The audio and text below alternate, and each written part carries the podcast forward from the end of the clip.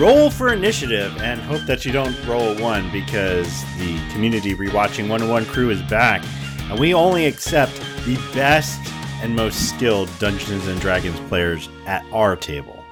Hi, I'm Justin. With me is Heather and perhaps even Al, who's our thief. He's so sneaky, we don't even know if he's in the room. I have a natural dexterity of three. well, you talked, so now you've already given away your It's position. revealed, yes. Yeah. So, okay, my what are- charisma are our- 16. What are our classes? What are our race and classes here? Um. Well, I'm going to be a tiefling bard. I have to be. A tiefling bard. Okay, Mhm. I'll be I'll be a dwarf cleric. Nice. I think that'll be as close to my actual height and uh, profession right there.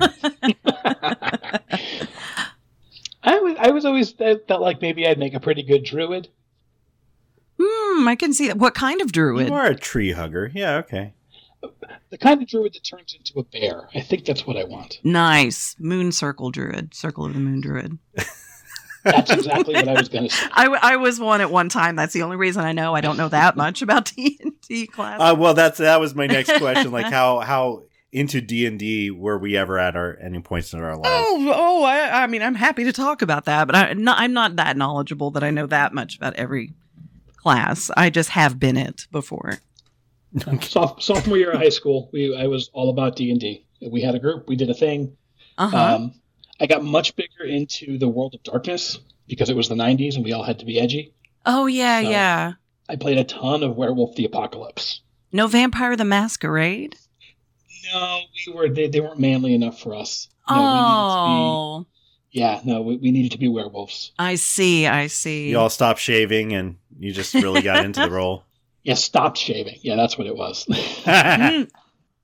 Yeah, I, I wish I was your friend back then, Al, because I would have loved to hung with people and actually did pen and paper role playing. I I never could find people to do it, so I always had like source books. I would read them. I would envision being able to play these games. But the closest I got, and and to this date, where all my D and D experience comes from, is the Jeremy Irons movie, which is the best movie of all time, of course and um and all the d&d games i mean video games there's tons of them out there and i played quite a few over the years you know neverwinter uh the other Neverwinter dungeons and dragons online um there's yeah i the beholder Baldur's Gate? there's baldur's gate yeah baldur's Mhm, gate too. classic. Yeah. absolutely so so hopefully hopefully you listening today will be able to decipher some of the AD&D lingo that we're going to be throwing your way or you know rolling your way I don't know uh, because that's that's the theme of today's show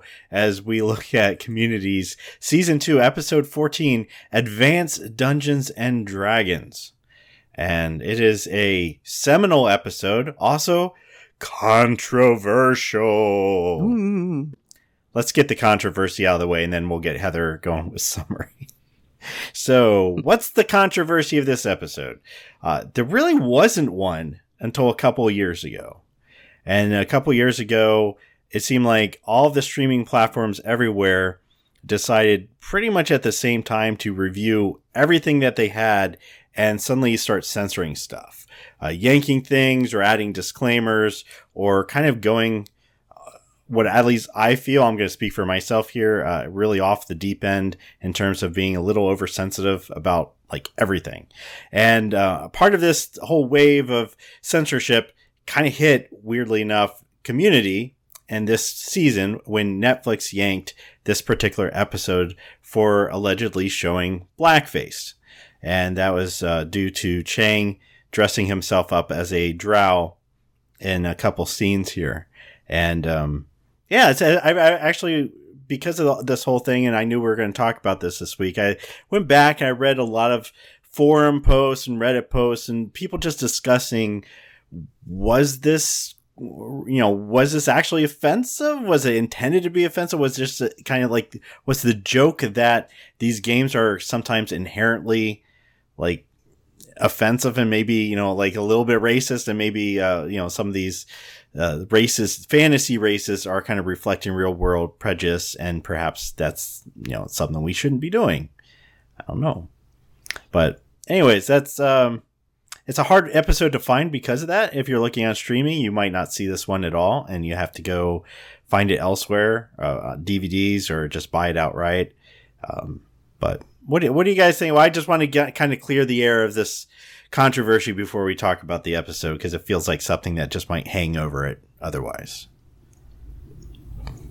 I well, don't agree with with it being censored, with it just being completely taken down. In fact, I was thinking while I was watching it, which we can get more into later, but like the short while that we have Chang there dressed as a drow, it seems to me nothing compared to like how awful Pierce is towards Fat Neil being fat. Like the amount of really disturbing jokes he makes about Neil's weight Plus, Pierce is constantly saying very offensive things, especially still like using the term gay to mean bad. Like, I know it's part of his character and I get it, it was a part of its times, but they don't censor that stuff. Yet they censor this entire episode because of Chang. It's, it's never been something I've agreed with. And I don't often find people who are on the side of completely blocking this episode. Yeah, you know, I, I decided a long time ago, just you know, as a white straight guy, if somebody who is not one of those things tells me they're offended by something, I believe them. But I don't find it to I don't necessarily find it to be offensive, and I, I'm I'm sad that it's gone.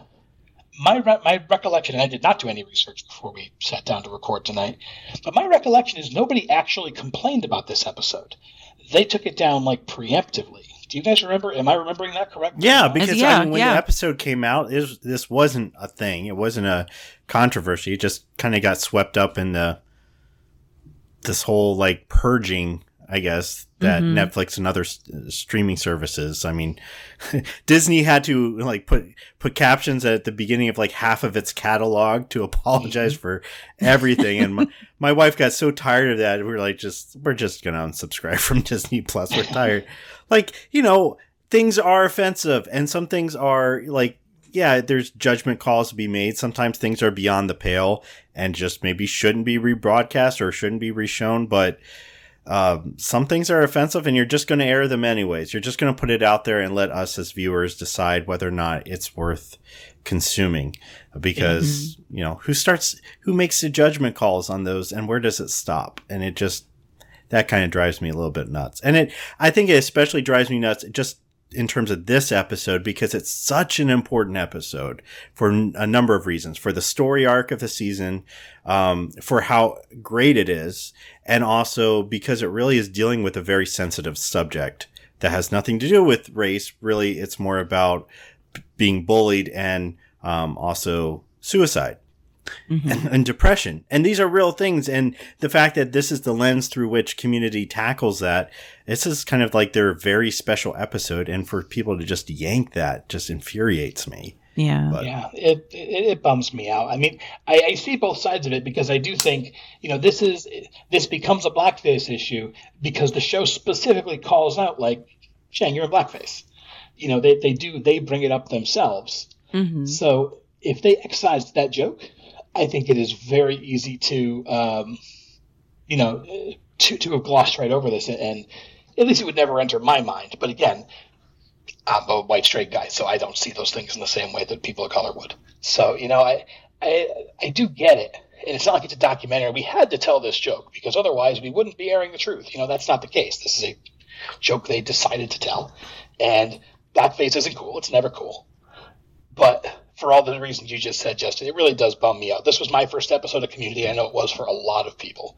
Oh, was it? I went to, yes, it was. Yeah, I. Oh wow! I mm-hmm. tracked this down because I heard that there was a Dungeons and Dragons episode that just involved them sitting around the table playing Dungeons and Dragons, and I said I got to check this out. This looks, this sounds fantastic. And I didn't, again, knowing nothing, I assumed Fat Neil was like a part of the crew or something. And honestly, as a person of size, it was actually really kind of refreshing to see somebody on TV who looked a little closer to me. Than Isn't everybody a, a person of size? Some way. Uh, okay, I'm sorry, I didn't mean to cut you off there. No, no, no, yeah. no. But that's, but you know, but it does. It like you, it makes me very sad because it is, um, it's such a good episode. It's, there's so much going on, and there is actual important stuff. It's a you know, there's a lot going on, and it sucks that it's gone just for, you know, for for that joke. But I understand why someone might get offended. I'm just not sure that anybody did. Hmm. Well, we're going to leave our tavern here, and we're also going to leave the controversy behind. It's it's there. You let us know on Twitter, you know what you think if you really want to weigh in on this subject. But we're going to move on, and we're going to hear our quest as given by our DM here, Heather, filling up in two roles here today. So, Well, now it makes it really you. awkward that the first two lines of my intro were joking, poking fun at the Chang thing. So now, now we're like leaving it behind. okay. I'll, I'll read it in its entirety. Gather close that you might hearken. A tale of Chang whose skin was darkened. Just kidding, that has no bearing on our story. Ours is one of goblins and glory. All right, I'm not doing that the whole time, so lucky you guys. Anyway, we got a kid at school who's been dubbed Fat Neil. Noticing his downward emotional spiral, Jeff and Annie get the study group together for a session of D&D, one of Neil's favorite pastimes. Except that when I said the study group, I forgot to mention Pierce. He was not invited to this fellowship, which causes him to darken the campaign with pure chaos of his petty wrath. And then, just as we all thought Jeff was being selfless for once, Pierce unveils a deep secret that threatens the balance between good and evil. Did Jeff fail his deception check? Can we please get a copy of Troy's notes? Are you going to find the answer to any of these questions? Of course you are, and we're coming with you. Here we go. Advanced Dungeons and Dragons, people. It's, uh, advanced. It's advanced, so you know it's good. I do like that line at the end where Pierce says, I've won, and it was advanced. I think everybody back way back when we knew very little about what Dungeons and Dragons was, and we heard the word advanced, it made it sound like it was so much of a greater thing. And oh yeah. I never knew what it was advanced from because I was never really aware of the original. I- But I had the original Dungeons and Dragons, not the not you like did. first edition, but I had the regular Dungeons and Dragons. And then when I found other people who played, they all played advanced, and I was heartbroken because everybody was Oh. playing something that was better than the thing that I knew that I knew and understood. But man, kids these days with their fifth edition, they don't know what THACO is all about. You know, if your if your THACO isn't isn't the right number, man, is it better to be in the negatives or in the positives? Do you know? You know, you don't. You're playing fifth edition. You're playing the was one that actually makes sense. Wacko. Man, I almost want to spend an entire episode just dissecting the opening part of this episode. Oh, it's so good. It's so good so good. they have to cram like an entire episode's worth of development into these first few minutes. And so they Mhm. do it with, you know, they do the, the Lord of the Rings, Fellowship of the Ring style introduction with the, the Galadriel style voice, Yeah. uh, and, and kind of giving us this, the setup here, the setup that kind of moves us past a whole lot of narr- you know, narrative and development and gets us to the actual game, which is, is im- the important be- part of the episode here. So I like the old speech we get. Um, the story of Fat Neil, they said, coming, and he comes out of the shadows. The way they introduce him, and then they had the women, the girls, uh, mocking him. What do you say, fatty, fat, fat, whatever it is. Uh, man, that that hit, that hit. Mm. Um, and then we see, and, and this whole thing, we see uh, Neil's geek life, like he, he invested his life into geek products, which, of course, by all the writers of this episode, you know, they're just writing, of course, from theory, not from personal experience, I'm sure. Not at all. One, one of the things we see dropping in the opening is definitely not a comic book written by Dan Harmon along with one of his other friends. With Scud. Scud, yeah. Yeah. Scud's in there. Uh, so yeah, there's Advanced Dun- Dungeons and Dragons falling. There's Scud, Watchmen, Uncharted for some reason. Uh, I think I saw a Doctor Who, right? And um, I and didn't Kick. Puncher Miami. I missed Kickpuncher Miami. I had to rewind it a few times to get that one because it's right when the screen like fades into oh, something else. Oh, I see. That's But I'm like, that, that's oh, it's another Kickpuncher. We have a whole series here. I would love to see that. And then they they got the Tolkien style map too. That's kind of fun to look over that. yes. Tracing his life from evil high school uh, across a decent Chinese place to Greendale Community College, which is of course a castle. But so yeah, I, I think we've met Fat Neil before, or at least heard his name mentioned. I think we called that out on a previous episode. Yeah, I think he shows up in, in Betty White's class at one Okay. point. Oh. So we've heard of this person. We never really spent a lot of time with him, uh, but now we we find out that he, he went to commu- Greendale and gets named Fat Neil in the hallway and finds out that that just takes over everybody, including his. Te- I mean, man, when his teacher calls him Fat Neil, that was Oh, that hurt. it Yeah. hurts. Yeah. The name became a joke and the joke became his life. I kind of want that on a shirt. It's really depressing, but it's still a really good line. yeah. So um so yeah, he gets called out in class and we see at the back of the class there's Jeff, also known as Jeff the Liar, son of William the barely known. Which I thought that was setting up more daddy issues there. But Jeff notices. And I just want to pause here. I, I know that this is, in a secondary way, maybe a tertiary way, a bit of a Jeff episode that we're kind of dealing with his character and something. I mean, we we'll call it out now. Like he he's the one who coined the name Fat Neil. He just Mhm. came out of his mouth, saw him next to, I guess, other Neil, Right. and you know, gave gave He's gave him that skinny. name. Yeah. He's He's bald. skinny. You could have called He's him. also black. I don't. I don't see the world for that lens. I don't see the world. through that, I don't see the world through that lens. but you Cut back to Neil's face. lens. Yeah. I know. He's just like, really, man? that was good. Like that was probably one of the funniest Neil lines in the whole episode. he doesn't let Jeff off the hook there.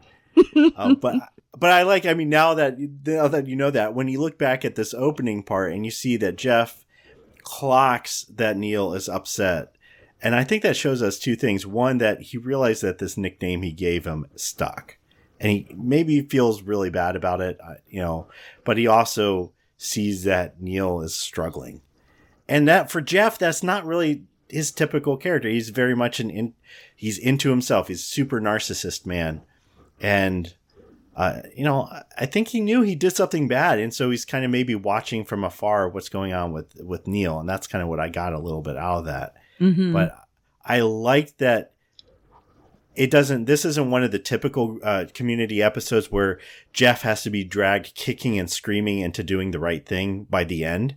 He he starts trying to do the right thing at the beginning. yeah. I mean, it's it's in reaction to him doing something bad, but um, it's not prompted by Annie being his conscience. It's just prompted by his conscience. Yeah, it's, it's also a little bit of character growth because we know, although he is super into himself, he's also very good at reading people and seeing when he wants to Hmm. see people, he can. But instead of using it to be deceptive, he's using it to try and help somebody that he hurt. And that might be the first time he has ever, ever done that. Yeah,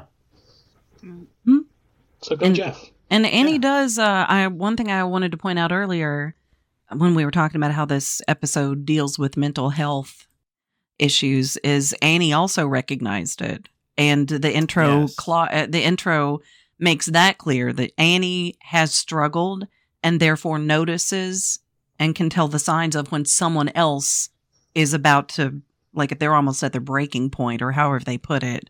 And I thought that was really nice to include in there too.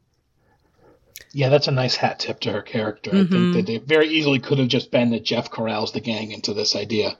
But uh, yeah, she would notice something like that. So even Yeah. if it's not an Annie episode, I'm glad that they mentioned it. hmm I think a lo- I think I feel like this episode, every character gets something really good. yeah, and I think that's Yeah.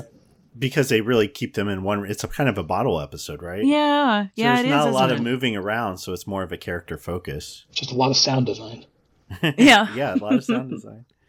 So, but going back to this opening, there are a few more things I wanted to at least point out. One, there's a poster, and I don't know what exactly it's supposed to be about, but it's a girl hugging a tree, and it said, "But whatevs" underneath, and it's Where, where is that? it's in the library when Neil's giving Jeff all the books, and behind him is a poster of a girl hugging a tree. It says, "But, comma, whatevs." W H A T E V V S. Two V's. I- Man. And I the, the small print was too small, but I would give my eye teeth to be able to read that because it would have been pretty interesting. I think it's really uh, really good that this whole intro is dancing around like the, the actual the stakes of the episode and doesn't outright come and say it, but clearly gets the point across. Like it doesn't have to. They nobody really has to take that extra step. Like when when I was complaining about the drug episode where the dean had to come out and actually tell the audience the obvious Mhm. joke. Here, nobody says like, "Oh boy, Neil's so depressed he's going to kill himself." I think that was Right. wonderfully Yeah. shown by he just gives Jeff all his D and D books and then walks Mhm. away, and you're like, "Oh, you know, like that was the most important thing to him, and he just gave it all up." And so, like right away, you know, you know the stakes are high for this game, and that's that's good. That's like you know, like so we're on board with that, but at the same time. Here they come, the lineup Annie, the day planner, Troy, the obtuse, Shirley, the cloying, Abed, the undiagnosable, and Britta, the needlessly defiant. I identify with that so much. I was like, man, maybe Britta's going to be my favorite character after all. She's your spirit. animal. yeah, she's my spirit animal. So she's she's calling um, Julian Assange an- a modern day Thomas Paine.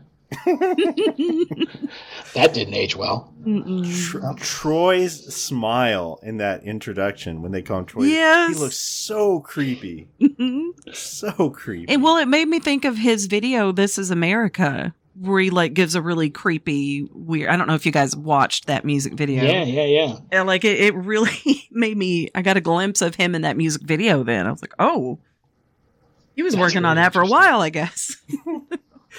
Donald Glover uh, recently attended an event and he was wearing like a a weird suit, like a, a pantsuit outfit. And somebody's like, did he just wander off of Community's Valentine's Day episode?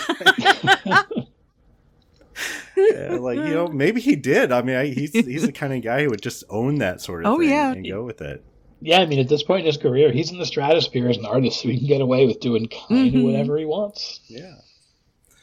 So yeah, by the end of this intro, we know the stakes. We've got this guy who's super depressed and um, you know he's been bullied and harassed, and he feels like life isn't worth living. And we've got the the fact that the the Greendale Seven are coming together to play a game of D&D with him in the hopes of lifting up his spirits and boosting his self-esteem.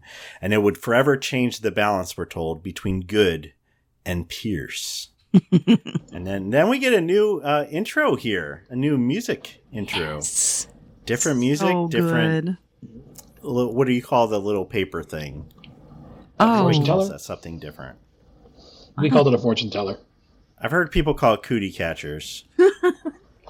but fortune tellers that works too. So we get a bit of a different one for this. So We, we should also mention that Chang is there. He gets he's joining in because nobody realized he was there. Mm, yeah. the high five, yeah, the everybody put their hands in and he's just there. uh so yeah, after after the intro, we're pretty much start with the game and the game is the entire episode. And yet it's I was thinking about this this morning that how hard it would be to write an entire D&D game and shove it into 20 minutes or less. yeah. I mean, 18 minutes maybe at this point. That's that's a lot. I mean, D and D. It's fun to watch people play really funny D and D games, but these things are hours and hours and hours, and this is like you know super condensed. So they they do a good job with the pacing, I think. Yeah, they do.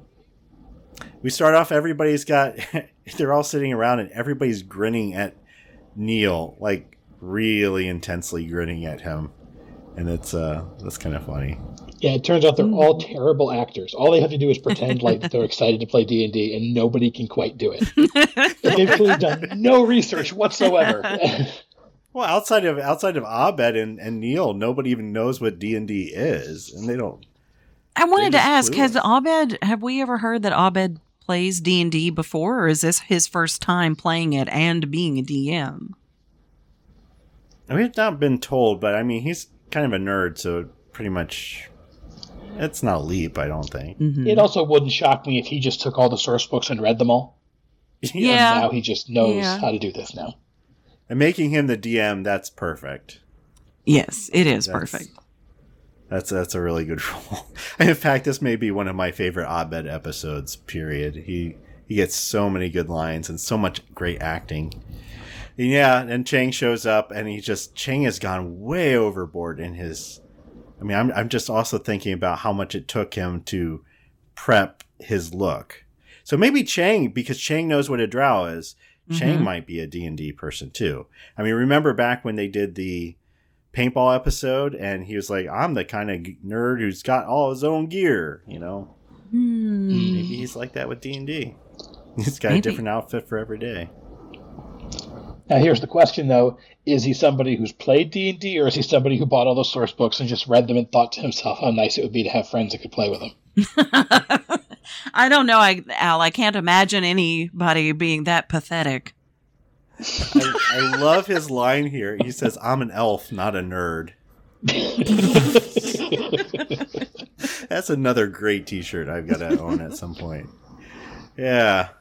So, uh, so for every everybody's actually played D and D, especially if you've ever DM'd one, you can identify with the next moment, which is Abed presenting carefully prepared sheets, character sheets to everybody, and asking them to look them over closely, and everybody just snatches a random one. Yeah, as he's saying, they each have different characteristics and skills. Snatch. Oh, okay. just see him dying inside a Yeah. little bit. In fact, I love that he's given them horrible names. Just uh, we have Mar, and if you actually look on the screen, you can see through the piece of paper that he's actually wrote Mar with like eight R's. He's like, I'm not really good about making up names, but who are the other characters? We have Lavernica, Hector the Well Endowed. Of course. Um, Uh, Bing Bong the Archer. Bing bong. Oh, yeah. Bing bong. and uh, Shirley's a dwarf named Zabity Doo. Zebedee doo. Chang is like was it Brutalocalypse or something. Yeah. I, I like Troy introduces himself. I'm Bing Bong the Archer. I'm an archer and such. I, I, when Britta reads off all of her items and equipment on her character sheet, I just went, "Oh no! I think I might have done that a little to a little bit. Not not to that extent, but the very very first time I ever played a tabletop RPG, I kind of did a similar thing. Oh, Where I- did you? yeah, where I didn't know what I was supposed to do and how much I was supposed to describe, so I described everything. And uh, yeah, that's it. It feels a lot like it's very unpa- painful to rewatch for to do that basically. Come on, the, I think it was genius that Annie grabs the character sheet for Hector the Well Endowed. And, and Abed says, I made that one for Troy in mind. And Shirley's reading up. Yes. yeah, I bet you did. Yeah, I bet you did. Oh my gosh. Why do we not love Shirley more? Because don't that was that was so awesome. She like she gets so many good r- line reads here. Like she just nails several. Several of my favorite lines are from her. So who who was who was mentioning Al? Was it you that was mentioning all the sound effects? Yeah. Yeah, I think it was Al. And do you want to speak to all the the way the the episode uses sound sound effects here? Well, I, I think it's just it's so clever because lots of shows do. They they use the same conceit of the gang is all playing a game, and they go and just sort of do like Star Trek on the holodeck or like maybe 80s Doctor Who, borrowing whatever the, the costumes are the next studio over, and so they all walk around in like frocks with you know bad swords and things like that. And this they didn't do that. Instead, they just let the actors act and they're able to throw in battle sounds and dramatic music and just let let you experience the story in your mind the same way you do when you actually play a role playing game. Mm-hmm. I agree. It's genius. Like It's- what It is. it it just snaps you right into it as soon as you hear that sound effect of an arrow whooshing past your head, and then it just snaps, and you're in there as the audience, just like they are in the game. because it's it's imagination, right? Mhm. tr- I- think Abed does it- does it a little dirty where he says we don't have a board. You know, it's all in your imagination. I'm like, um, I'm sorry, many D and D, you know, they do have boards, but that's okay. Like I get why the episode wants us to to really just focus on it's in their minds and then using the sound effects to back. Like you up. know, there'd be people paying attention to the table and where everything was placed and trying to figure out like yeah, and, that, that and the camera also would have to focus. Yeah, yeah. So I, I get it too. But yeah, even even though most of my games these days are played fully online, especially because of COVID happening. I've never been Mhm. invited. Okay. Oh, hey, no, I mentioned it one time. Oh, okay. Anyway, I'll stop mentioning these games. But yeah, fully online. Um, we still have like Roll Twenty and stuff, where we still have visual aids and handouts and maps and stuff. Am I nerding too Well, my- much? I'm sorry. I'll nerd less. No, well, I mean, my understanding is that Justin, I thought you. I think it's. Stop! Oh, but No, I thought you were too busy to play. I do a podcast about a TV show that's been off the air for almost a decade. No, I'm not that busy. no. Ah. I'm sorry, Al. What were you gonna say? Can you go back Uh, to Something that harassing no me about the movie reviews I haven't written? I like that better. Yeah. No, I, I thought it was also very clever that they do the um, they give Abed all the dice and just say, "I'm going to roll all the dice and tell you what happens," and Yes. because that is a big piece of especially really crunchy role playing games like D and D. You're just rolling lots of dice and adding and subtracting modifiers, and Mhm. it's a lot of math. It's a lot of dress up math, and uh, yeah, and so instead he's just going to roll a die and tell you exactly what it is, and, and yeah, that the, just the streamlining needed to happen. it's super clever. Yes. Yeah, I really like that. And actually, in high school, one of our DMs did do that. That he would roll all the dice and just tell us what happened. Yeah, I've played I- games like that before. I mean, it was a different system than D and D, but that's a perfect thing to do for a very beginning group of people that's never played the game before. That's great, a great way to do that, even in real life. I think my favorite sound effect though is when the goblin dies later, and there's like this eagle screech that Yeah. happens. Oh, the gnome, the gnome. His spirit has Kyle. flown. yeah, it, it makes no no sense, but it also makes all the sense at the same Mhm. time, and I love it. And this this whole episode is just like masterful quote after masterful quote. So many good quotes. Uh, Troy earnestly saying, "I attacked them using my additional notes." He's so proud of it too. so proud of it. or uh, or when um, Jeff's asking too many questions and Abed just goes, "You're show- you're slowing things down, Shirley." he just throws Jeff under the bus. and I, I love. I mean, it kind of makes Or, me uh, want him as a DM. Honestly, I'm like, ooh, I've got some games we could have used you in cutting people off. Well, maybe we can do a CR 101 D and D episode someday. Hell yeah. Yeah, That'd be I'd be fun. so down for that. Would you guys listen to it? Let us know. Um, yeah. Britta, of course, wants to know why the goblins are attacking them, that maybe all these woods are their rightful land. And Troy's like, you're the AT&T of people. Which is probably not an insult that's really aged that well because I don't know if AT&T was even that well known back then, but um, Yeah, I mean it was, but I don't I don't know why it was I don't know why it was funny or relevant either. it's just bland. I don't know. I like Jeff's line is, what am I not good at? And Britta's like, right there, sex. And I would also like to point out at that moment, this is the moment where my two and a half year old poked up her head and went, Sex! Oh no. Yep. And then brought, then put her head back down to her mini doll and continued feeding her. yep. so thanks, Dan Harmon. Yeah. I, uh, and speaking of great Brit lines, I, lo- I love this when she, and this is a great like for for for forecursor of Britta becoming a psychiatrist is when she goes, Neil, what would we have done if you didn't exist?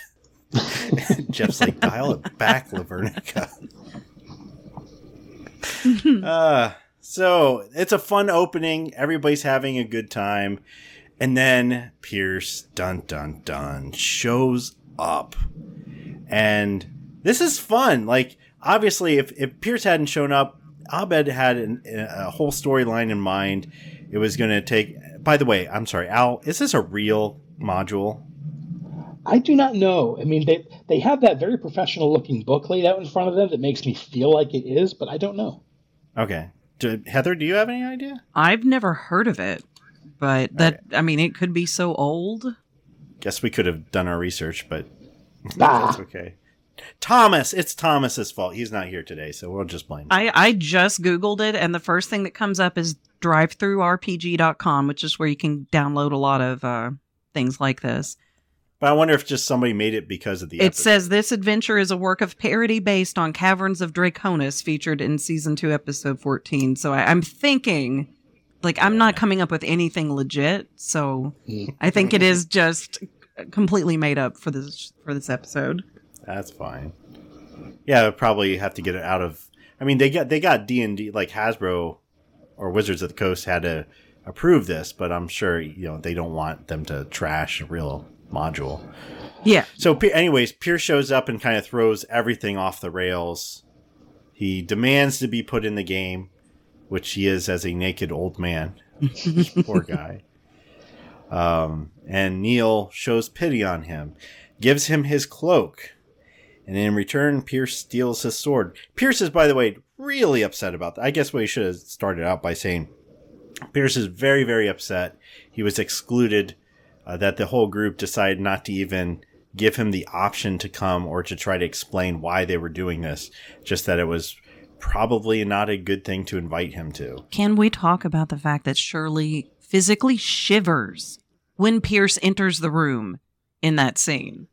I missed that. Like she. Oh, I didn't see she that. you got to go back and look at that the room actually gets colder and she shivers in the room and then they turn over and pierce is standing there glaring at them from the doorway And he's so mad. he's so I- angry I'm shocked at this point that they wouldn't be able to go like, "Well, Pierce, we just thought you were way too cool to want to do something like that." yeah, Yeah, easy like, out really. easy out because he would have said oh yeah yeah well i am and then they could have they could have worked or maybe him you from there know did this whole game in Abed's dorm room or anywhere but anywhere but the library Mm. where the person that they didn't invite is going to come looking for them if like come on I mean, Pierce lives at that school. Yeah. So, uh, so yeah, he's mad. He wants in the game. The Abed, poor Abed, he's just kind of sort of rolling with it.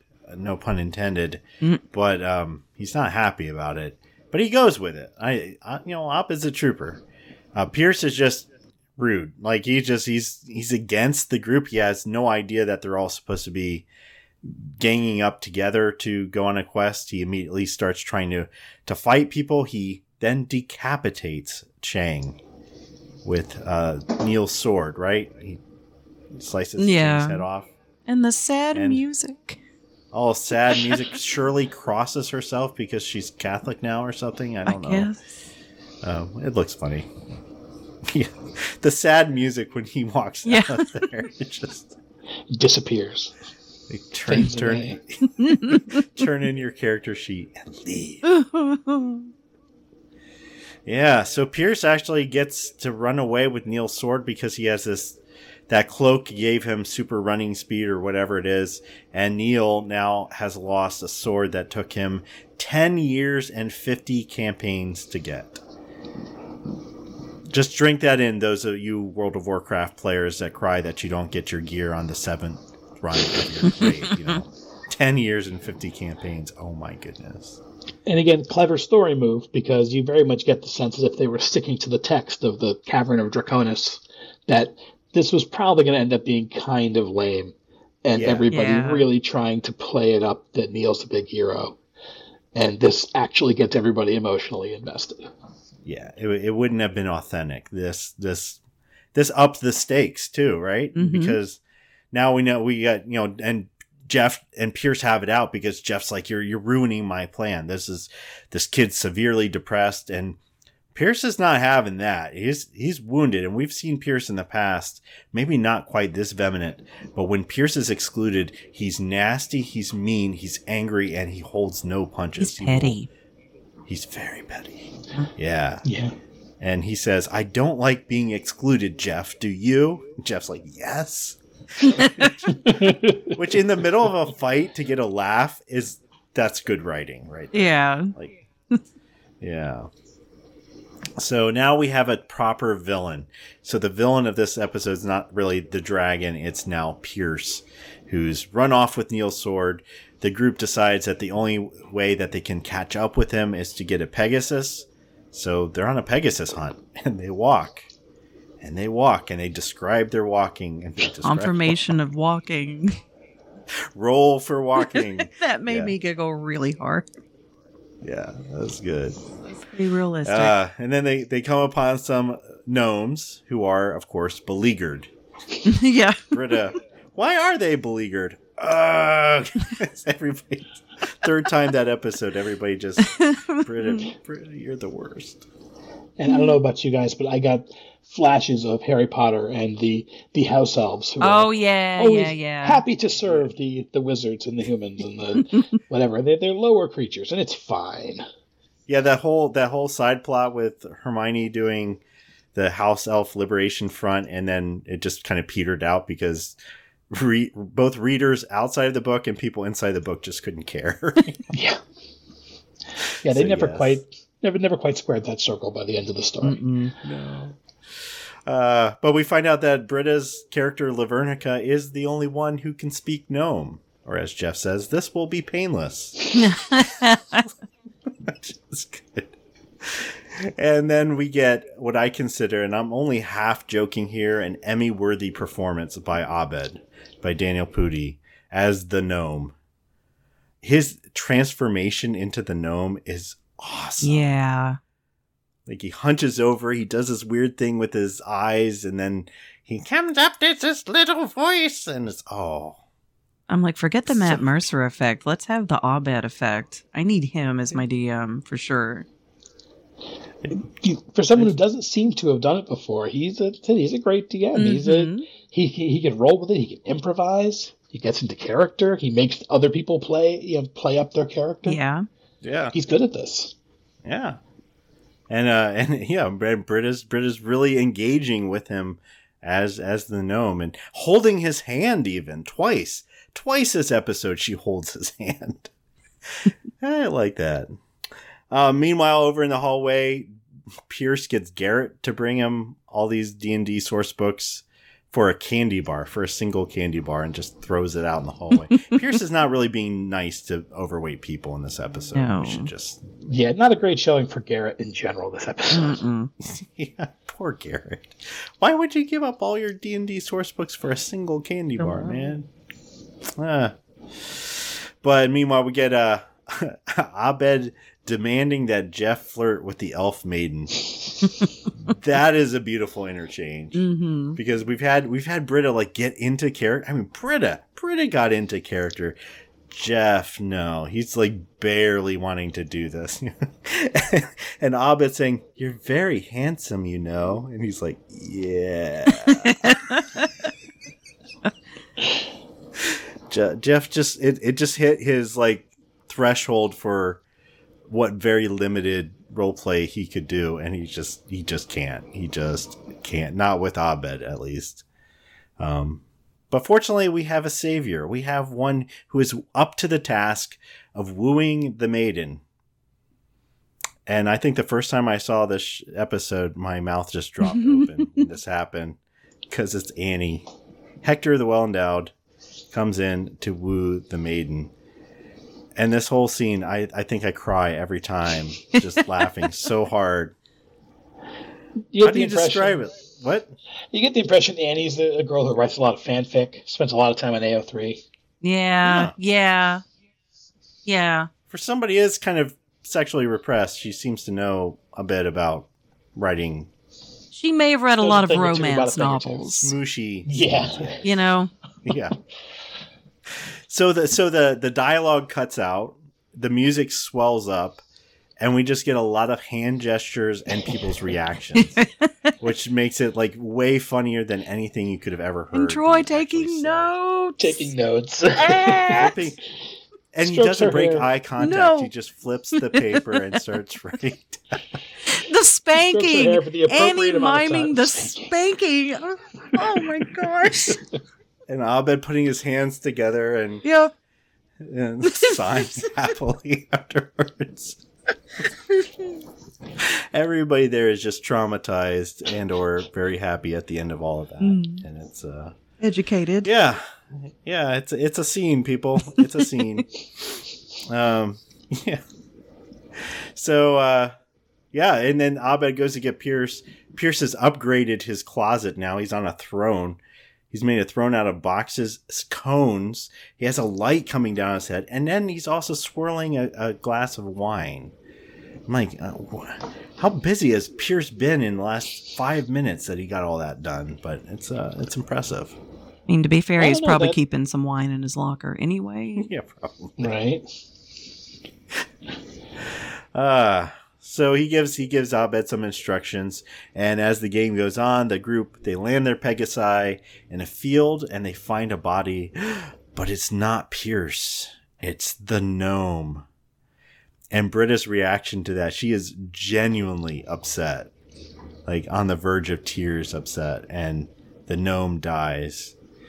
And his last words were, just so you know, my name was Kyle. and Britta just loses it. And she's just like, Kyle. just sob.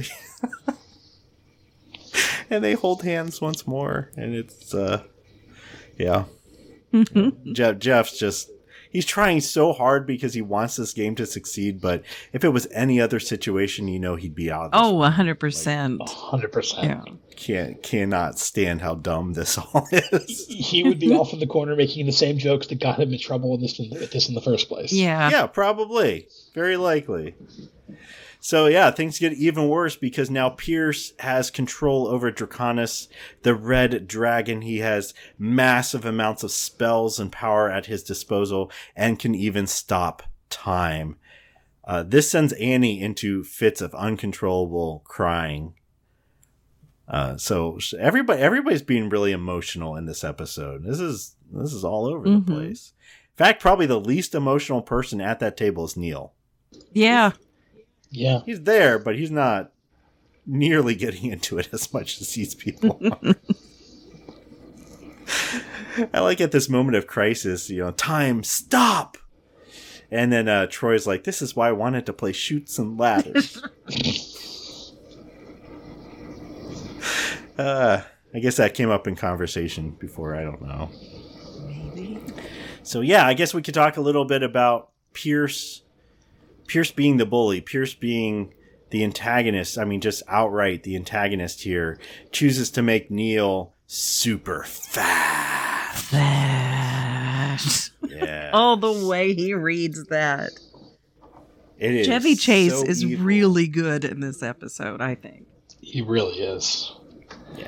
It's it's hard to make a villain that you want to hate and you want to see lose because so many villains are just they're they're boilerplate. But the, yeah, his his anger here, he doesn't just want to win the game. He wants to make Neil suffer Mhm. because Neil took his friends away from him and was you know, I don't know. He sees uh, he, Neil's the object of his ire, and there, that's just we've seen this in the past. He just will go all out on that. He does not care about you know. There's no empathy, no compassion. Just let's make his his character as fat as possible, and hopefully we can make him blubber and start crying. And then when and when Jeff starts to object, Pierce throws down yet another bomb. And we we saw this earlier in the season, right? When he got really upset about the kettle corn and the decision to, you know, of Chang versus I'm blanking at Rich. Oh, Rich yeah, Rich. being in the group. Uh, Pierce instantly Right. goes to the you know, throw down the card of, of huge revelation that's going to wound somebody. Um, then it was that Shirley slept with Chang, and now it's that Jeff was the one that coined the phrase Fat Neil. And I think we get this really good little scene here between Jeff and Neil where Neil's hurt. He's definitely really hurt over this, and we they, they do have kind of a funny interchange, but Jeff is genuinely trying to apologize and uh, gets this opportunity to apologize to him directly.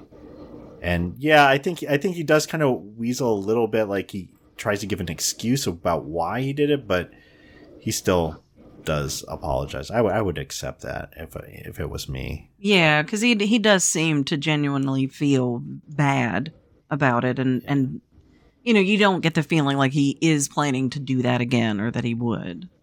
I mean, but he might because it's Jeff. But like, he does seem sincere. Nobody ever calls him Fat Neil again, right? I wouldn't know. Um, no, I'm pretty sure that that name persists, but Okay, we're gonna track that. we will have to try on the board. Yeah, A challenge, a quest. Yeah, yeah. But again, it's just it's such a, it's such a wonderful again, just a, a tightening of uh, the or like a, like a turn of the screw in the episode because again they they made they gave it stakes, but at the end of the day, they're still running around after an imaginary sword, and you know, just in case you forgot, they just make Pierce like he's not just being evil; he's just he's being a jerk. You Yeah. know, it, it's it's not this, it's not he's evil, he's an evil mastermind or whatever. He's just being a jerk. don't screw with me. Invite me to your crap. He says. Yeah, Yeah. Like he he doesn't understand being part of a group, being part of a family. You know, doesn't mean you get automatic invitations if you're rude to people, but he feels like he's entitled, and that's. uh I, I think you know the if there's a weakness to this episode, I think it's right here. I get it, but I don't think the episode really sells that why Neil suddenly has a mental flip, why he suddenly is okay. I think I and I think what the episode's trying to trying to show is that Pierce is so angry and so bitter and he has a lot of issues that and Neil goes, "Okay, man, in comparison, my life is not that bad." Yeah. and these people actually care but i don't know like whatever that helps neil get over this this hump of depression it happens but i don't know if the episode really clearly stays stakes it out other than neil sees pierce in a way that pierce doesn't really see him and says you know pierce you're the one i pity you're the one who's got the problems Well, Shirley does Yeah. say Neil's going to be fine, Pierce. I I Yeah. feel sorry for you, or you know, and the way she says it too is just oh, that cuts. yeah, yeah. I don't know. I, I think you're right. The episode doesn't do a good job of explaining exactly what happens, but I do like the idea that you know when Pierce gets hurt, his instinct, according to this episode, is to find somebody else to beat on, and then to build himself a throne. Those are the two things he does whenever his feelings get hurt. And Neil just had the same thing happen to him. And the thing that stops him from sinking even lower is seeing somebody else who is in more pain than he is and recognizing that pain. And I think that's just, I don't know, there's something really cool about that. I Mhm. really like the way they do it, but I do wish they were a little more, I don't want them to, you know, hammer it, but yeah, they could have been a little more clear. But Neil is a very he's a very noble guy in this game. Like he gives Pierce his cloak at the beginning. He he he's obviously been role playing a very noble, upright, heroic character for a long time that he kind of envisions himself as. And here now he gets to actually be the hero and realize that you know his sword doesn't matter as much as just pitying this guy. I like this in talk about subtlety. I like when he says he's talking, he's like, I pity you, Pierce. Britta's smile here. Like it's a very subtle smile, but it's contrast that to earlier in the episode when she was just patronizing Neil. Mhm. And now she's just like, Yeah. Like yeah, you know, you're right. Like she's proud of him. Yeah. And it's it's a very authentic little facial gesture from Gillian Jacobs that I liked. I agree. So, so yeah, Shirley Shirley does that. You know, we're done. We're done doing that. He's gonna be fine. You, Pierce, I worry about. Yeah, That's a mom thing, right? there. very. Uh, Pierce Pierce makes a mistake. He unfreezes time. So Neil, then knowing the game, uh, throws his sword at the amulet. They have to roll a 19 or better, like an 18 or better, or 19 or better. One of 18 or two. better. he rolls a 19. He rolls a 19, Mhm. smashes it. The dragon eats Pierce. I like Pierce is like, oh no! you know, like, yeah.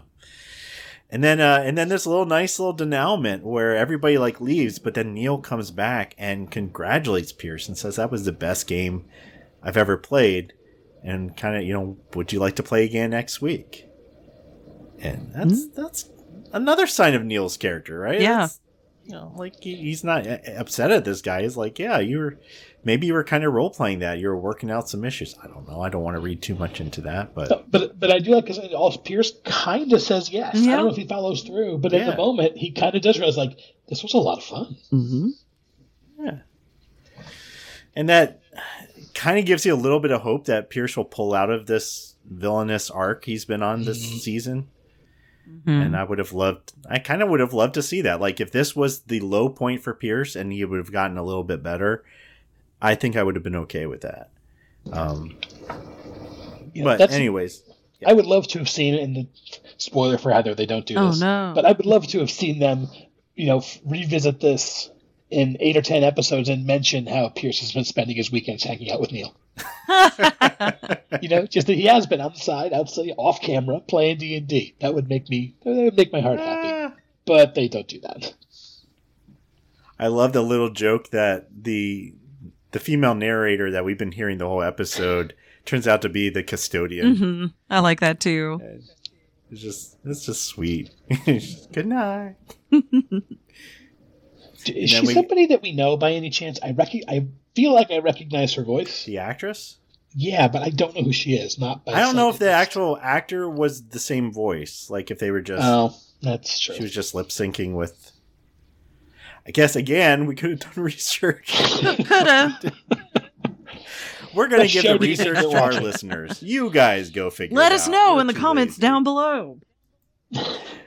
Well, the closing credits are the only part of the episode that have nothing to do with the D and D. It's Troy and Abed once again coming in, and they're arguing about what it's better to have giant ears or a tail. and and it's a different study group. They don't realize that until they're halfway into the room. I like that. Tail is much better. Thank you. Thank you. Uh, tail tail is be- better. It'd be hard to buy pants. Yeah, I'm I'm all I'm all on about team full, dude? ears here.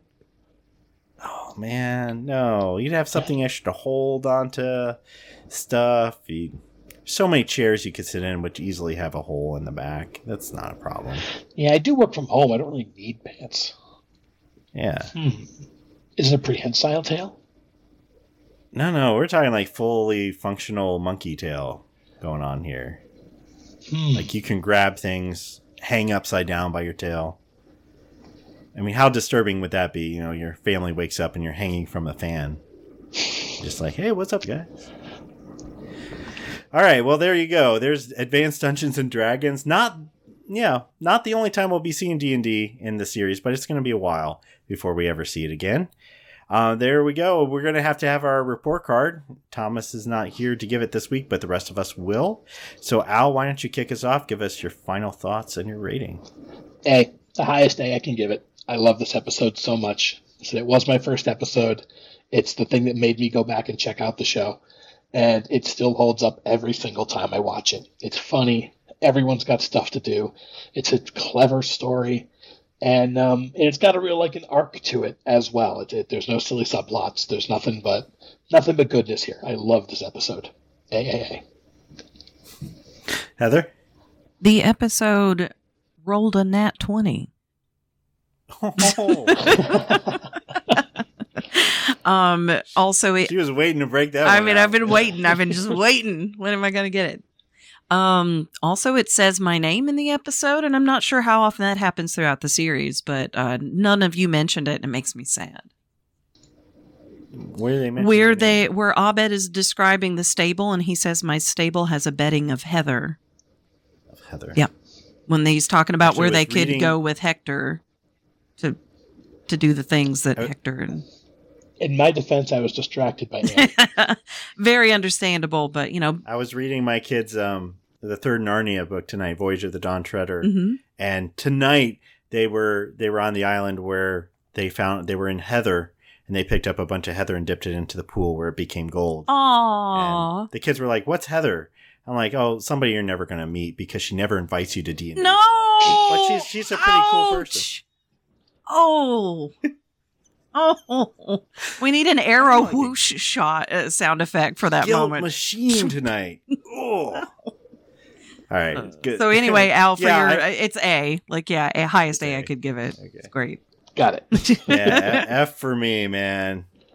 Uh, nah, no, no. This is this is such an easy A. I I like the fact that just a couple, everything you guys said, but on top of that, I like the fact that this was a high concept show that was as low budget as you possibly could get. hmm Uh, that you know, like there Mhm. was no fancy costumes, fancy sets, weird visiting anywhere. It was like we're gonna make a really fun, unusual show with a high concept, and it's just gonna be people sitting around a table, and that's not something you can normally. And say. it's clearly written Um, by someone who's passionate about the thing that they're writing about.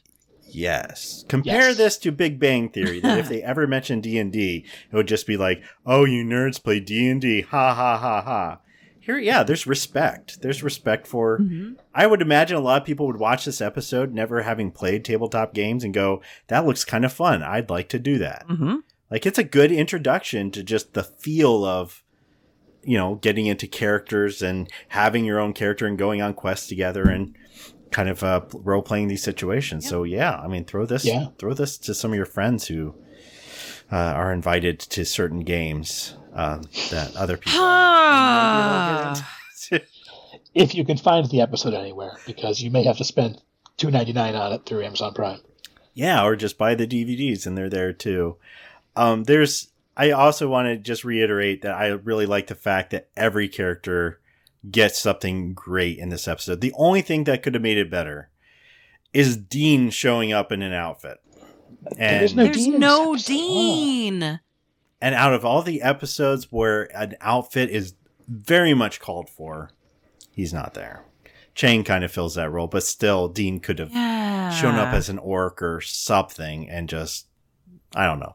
That that was a slight missed opportunity, but they, they- I think they and they got a lot of great. You know, they got three extras. You know, you got Garrett and Neil and um and Chang all all chipping in. So you know they don't just keep it to the core seven, but Mhm. it's it's yeah, it's a good episode. I- Again, Abed is amazing, and the lines are just so funny. It's a great great episode to keep quoting to your friends. So, all right, A for me too. So that's A's across the board. That means you guys need to go see it. And if you haven't, um, have fun. It's a lot of fun. Although we just spoiled everything for you, and we're sorry. And Uh, yet that it's was it still for- watch still worth watching though, even if we spoiled everything in it. Yeah. It's just that good. Every time I watch it, it gets better. That's a good. That's a good sign of a well-told episode or a really good book that you can enjoy it even more second or third or 4th time Mhm. around instead of less. The flavor isn't gone. It just it just like fine wine. It it ages well. If you like to follow us, we are like fine wine. We are all aging at different rates. Uh, we're on at 101 rewatching on Twitter. As long as Twitter continues to exist, we'll be there. At 101 rewatching. We'd love to hear from you guys. What do you think of Advanced Dungeons and Dragons? Are you guys D&D nuts? And if so, can I join your game? Uh, let me know. I, yeah, I don't know. Maybe. I'll have to think of a better name than Mar, though. Yeah. You throw a V on the end there, it could be Mar. Marv. I like that one. And then we could be in Home Alone. Yeah. That's it for today's episode. We'll catch up with you guys again in a couple of weeks. Hopefully, Thomas will be back. He had to move from a part of Australia that was under crocodile watch to one that had significantly fewer saltwater crocodiles. So we wish the best for him in his move, but you know, he's he's not left us. He just um, he's just in DM jail right now, and we'll hopefully break him out next time. So thanks for listening to tonight's show, and we'll catch you guys again. Saw. Excelsior. Excelsior.